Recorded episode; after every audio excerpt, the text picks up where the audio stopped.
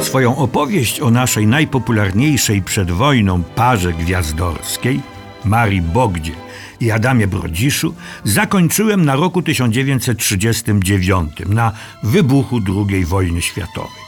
Przypomnę tylko, że Maria Bogda i Adam Brodzisz byli nie tylko ekranową parą gwiazdorską, ale także w życiu prywatnym parą małżeńską. I to od roku 1930, kiedy to oboje, rodem z Lwowa, zawarli związek małżeński i zaczynali swoją karierę filmową.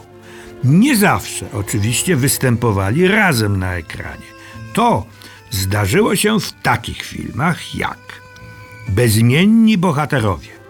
W egzotycznym głosie pustyni on jest sierżantem, Polakiem na usługach wojsk francuskich, zapewne Legii Cudzoziemskiej. Odnajduje kryjówkę groźnego i krwawego szejka, no i tak dalej, i tak dalej. Ona jest tylko przypadkową turystką. Pod Twoją obronę grali dwie główne role. Ona, Maria Bogda, zdaje maturę, a on, Adam Brodzisz, uzyskuje stopień oficerski pilot. Ich przyjaźń zamienia się szybko w gorącą miłość. Po tragicznym wypadku lotniczym to ona skłania go do wzięcia udziału w pielgrzymce na Jasną Górę, gdzie następuje cudowne uzdrowienie. W Kobietach nad przepaścią, drugiej adaptacji poczytnej powieści Antoniego Marczyńskiego w szponach handlarzy kobiet, Maria Bogda gra główną rolę biednej, łatwowiernej, prostolinijnej, na wskroś uczciwej i nieszczęśliwej dziewczyny. Natomiast Adam Brodzisz odtwarza jej wiejskiego narzeczonego, o podobnych zresztą przymiotach jak ona. W Bogu Rodzicy z roku 1939, filmie, który nie miał swojej premiery i którego ani jedna kopia nie zachowała się, grali po raz ostatni razem. Wybuchła wojna, nastała hitlerowska okupacja. Oboje, Maria Bogda i Adam Brodzisz, od roku 1939 do 1941 pracowali jako kelnerzy w cukierni Napoleonka w Warszawie, Róg Wareckiej i Nowego Światu. Do wybuchu Powstania Warszawskiego ona ze względu na zły stan zdrowia nie pracowała. Prowadziła gospodarstwo domowe dla całej licznej rodziny. Natomiast on zatrudniony był w firmie Sandia jako urzędnik, ale również jako robotnik. Wyrabiał ule.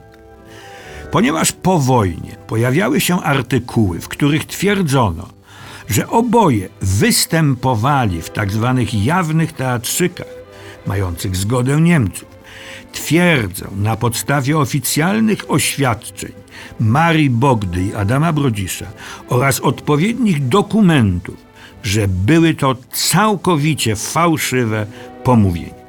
W czasie powstania Adam Brodzisz był dowódcą oddziału saperskiego, a Maria Bogda prowadziła powstańczą stołówkę. Kiedy powstanie upadło, małżonkowie znaleźli się w Zakopanem. Wspólnie prowadzili tam pensjonat Brodziszówkę. Po wojnie Maria Bogda już na ekranie nie zagrała. Natomiast Adam Brodzisz wystąpił w 1950 roku w roli sierżanta w filmie o przemytnikach i żołnierzach wojsk ochrony pogranicza Czarci Źleb. Pięć lat później pojawił się po raz ostatni na ekranach w nowelowym filmie Trzy Starty, w noweli kolarskiej, obok Zbigniewa Cybulskiego.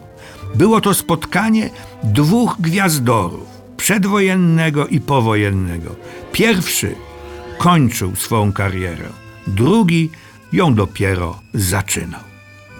Film po wojnie nie był dla Marii Bogdy i Adama Brodzisza łaskawy. Natomiast występowali oni od 1946 roku na deskach teatrów objazdowych oraz teatrów stałych w Bielsku przez 6 lat, Cieszynie i Poznaniu. W czerwcu 1961 roku wyjechali ze skizem Gabrieli Zapolskiej do Stanów Zjednoczonych i po odbytym turnę postanowili tam zostać. Zamieszkali w Los Angeles i zajęli się hodowlą szynszyle. Adam Brodzisz pracował też jako rysownik w firmie komputerowej. Po przejściu na emeryturę wybudowali sobie własny dom w Desert Hot Springs Sky Valley. Maria Bogda zmarła w 1981 roku w wieku 75 lat. Adam Brodzisz ciężko chorował na raka. Zmarł 5 lat później. Miał 80 lat. Oboje pochowani zostali, tak sobie tego życzyli, na cmentarzu rakowickim w Krakowie. Tak zakończyło się życie, jak pisano, najpiękniejszego, najbardziej kochającego się i zgodnego małżeństwa naszego przedwojennego filmu.